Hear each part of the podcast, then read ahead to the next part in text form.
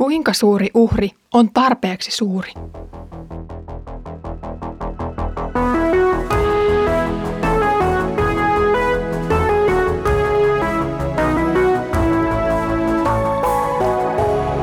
Kirjoitusten pauloissa. Lämpimästi tervetuloa mukaan Kirjoitusten pauloissa podcastiin. Olen Iida Halme kansanlähetysopistolta ja luen kanssasi apostolien tekoja.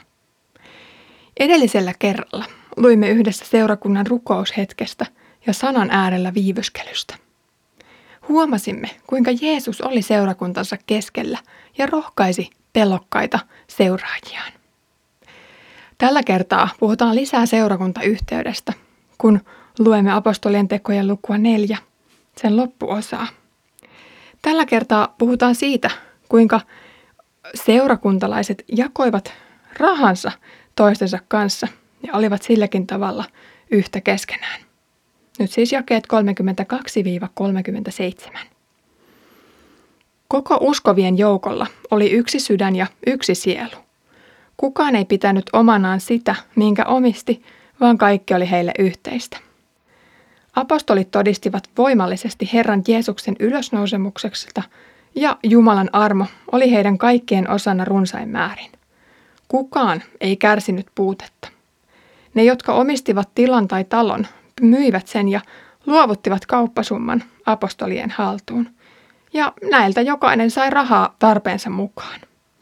Myös Joosef, Kyproksesta kotoisin oleva leeviläinen, jota apostolit kutsuivat Barnabakseksi, nimi merkitsee rohkaisia, myi omaistamansa pellon ja toi rahat apostolien jaettavaksi. Teksti asettaa kysymyksen, kuinka tiivis yhteys kristityillä pitäisi olla seurakuntansa kanssa. Tämänkertainen osio apostolien teosta viestii hyvin syvää ja arjen jakavaa yhteyttä. Sielujen ja sydämien yhteys on toisinto rakkauden kaksoiskäskystä, jossa Jumalaa rakastetaan koko sydämestä, sielusta ja voimasta ja lähimmäistä kuin itseään. Uskovien keskinäinen rakkaus jonka Jeesus seuraajiensa tuntomerkiksikin on antanut, oli siis mullistavaa ja käsin kosketeltavaa. Yhteys ei tekstin mukaan jäänyt pelkälle muodollisen sympatian kokemiselle, vaan Herran käskyn kuuliaiselle toteuttamiselle. Yhteys toteutettiin käytännössä siten, että valtaosa seurakunnan jäsenistä myi omistamansa talon tai maatilan ja luovutti siitä saamansa rahat apostolien haltuun. Näin kootuilla varoilla taattiin toimeentulo kaikille seurakunnan jäsenille. Erityisen tärkeää tämä käytäntö oli vähävaraisille. Apostolit jakoivat sitten tasapuolisesti kaikille rahaa ruoan ynnä muun hankintaa varten. Kertomus ei mene yksityiskohtiin siinä, mistä talon tai tilan myymisen jälkeen asuttiin. Aiemmin on kerrottu, että seurakunta oli kasvanut jo 5000 mieheen – ja lisäksi lukuun on otettava vielä vaimot ja lapset huomioon. Toisin sanoen, tällä laskukaavalla seurakunnan koko olisi vähintään 10 000 ja maltillisesti jälkikasvun arvioinnilla 20 000 henkeä. Oliko tämä porukka perustanut ehkä jonkinlaisen kommunin tai leirin, jossa nyt elettiin yhdessä? Yksityiskohdat jäänevät epäselviksi, mutta toiminnan syitä on hiukan pohdittava. Eikö tällainen omaisuudesta luopuminen toisaalta ole varsin epäitsekästä ja siten palvelualttiuden osoittamista? On hyve antaa omastaan sille, joka on puutteessa. Samalla on kysyttävä, eikö ole tyhmän rohkea luopua kaikesta maallisesta ja saattaa näin itsensäkin vähävaraisten ja avuntarvitsijoiden joukkoon. Lentokoneissakin ohjeistetaan laittamaan ensin happinaamari itselle, ennen kuin laittaa sen kaverin kasvoille. Tässä tilanteessa kyseessä ei ollut mikään hätälasku tai paniikkiratkaisu, vaan itse asiassa Jeesuksen pikaisen paluun odotus ja ennakointi. Jerusalemin kristityt olivat oppineet apostoleilta, joiden tässäkin kerrottiin todistavan ahkerasti Jeesuksen ennustukset paluustansa. Jeesus oli esimerkiksi sanonut, että tämä sukupolvi ei katoa – ennen kuin Jeesuksen ennustamat lopun aikojen merkit toteutuvat.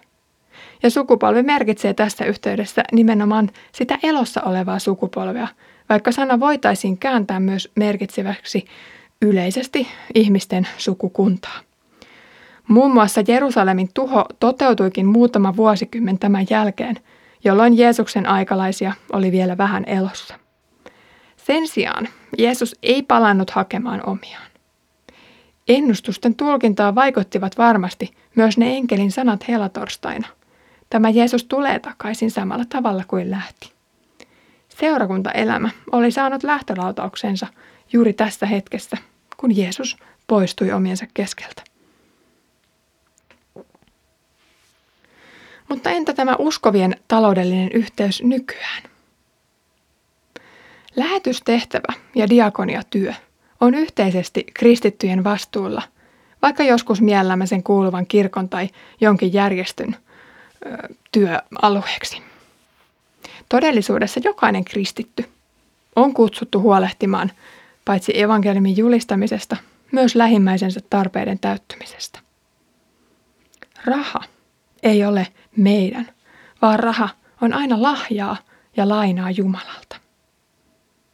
Olisiko ehkä siis helpompi uhrata, kun hahmottaa asian tästä perspektiivistä? Käytän sen verran rahoja, että tulen toimeen. Ehkä laita jotakin säästöön, mutta yhden osan omaisuudestani lahjoitan määrätietoisesti Jumalan valtakunnan työhön, johon se oikeastaan kuuluukin. No Jerusalemin seurakunnan mustavalkoisuus kostautui myöhempinä vuosikymmeninä. Paavali kirjoittaa kirjeessään Jerusalemin seurakunnan ahdingosta, kun 50-luvulla köyhyys ja nälän, nälänhätä häiritsi heitä. Ja niinpä Paavali kehotti muita uskovia lähettämään nyt rakkauden lahjan Jerusalemin seurakunnalle.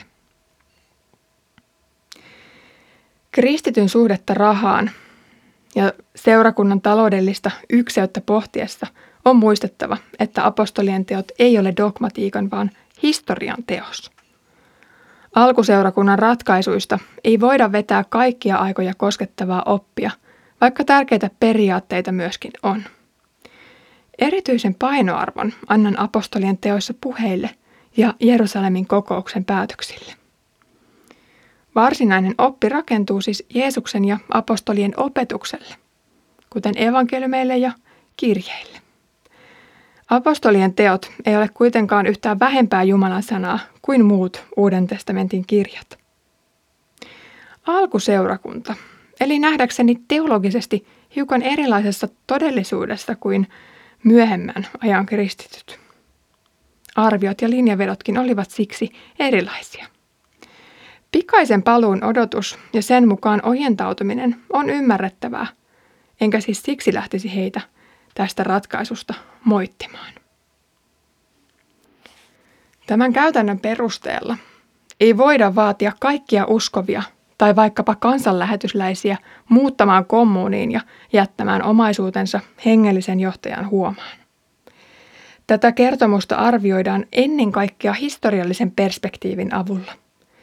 Jeesuksen paluu on halki historian voinut olla jo huomisen asia, ja siksi siihen tulee suhtautua vakavuudella. Tämän päivän uskova voi kysyä, olenko liian kiintynyt pankkitiliini, luottokorttiini tai mobiilimaksuni Suomiin mahdollisuuksiin.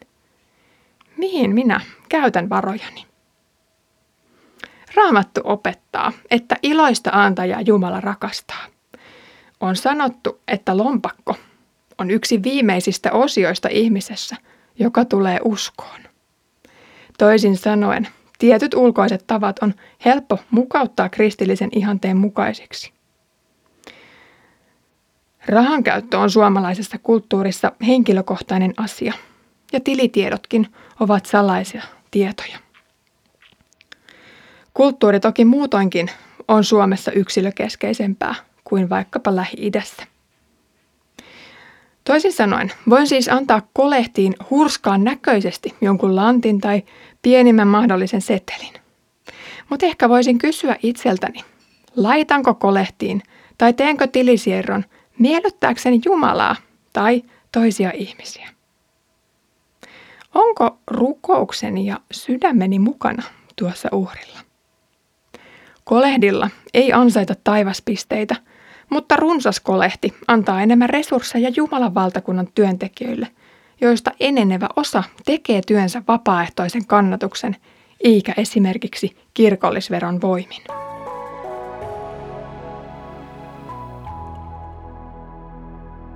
Jäin myös pohtivaan, mitä tämä kertomus hyödyttää Teofiilosta tai Paavalin oikeudenkäyntiä. Ehkä se todistaa uskon mielekkyydestä. Jeesuksen seuraajat kun sitoutuvat seurakuntaan kokonaisvaltaisesti. Mutta onko siitä haittaa Roomalle? Eikö se juuri olisi sellainen hiljaa kytevä vallankumous? Toisaalta voi olla, että tämä rehellisyys ja avoimuus nimenomaan puhuttelivat Teofiilosta. Ehkä tällä avoimuudella osoitettiin, ettei kristinuskosta ole uhkaa Roomalle, vaan päinvastoin he pyrkivät palvelemaan Rooman kansalaisia. Kiitos kun olit tänään kuulolla kirjoitusten pauloissa podcastissa. Luimme yhdessä kertomuksen varansa uhraavasta seurakunnasta, joka muistutti kyseisestä historiallisesta tilanteesta. Jeesuksen ajateltiin tuolloin tulevan hyvin pian takaisin, ja tämän takia ei ollut mitään syytä pantata maatilaa tai muuta omaisuutta tulevalle sukupolvelle, koska tämä maa tulisi tuhoutumaan ennen heidän aikuistumistaan. Kun Jeesuksen paluu näytti viivästyvän, käytäntö ei nähdäkseni ollut voimassa enää myöhempinä vuosikymmeninä, vaan seurakunnan taloudellinen yhteys sai uudenlaisia muotoja. Ensi kerralla tavataan eräs pariskunta, joka ei uhrannut sydämestään, vaan vilpillisesti. Heitä odotellessa Herramme Jeesuksen Kristuksen armo, Isän Jumalan rakkaus ja Pyhän Hengen osallisuus olkoon meidän kaikkien kanssa.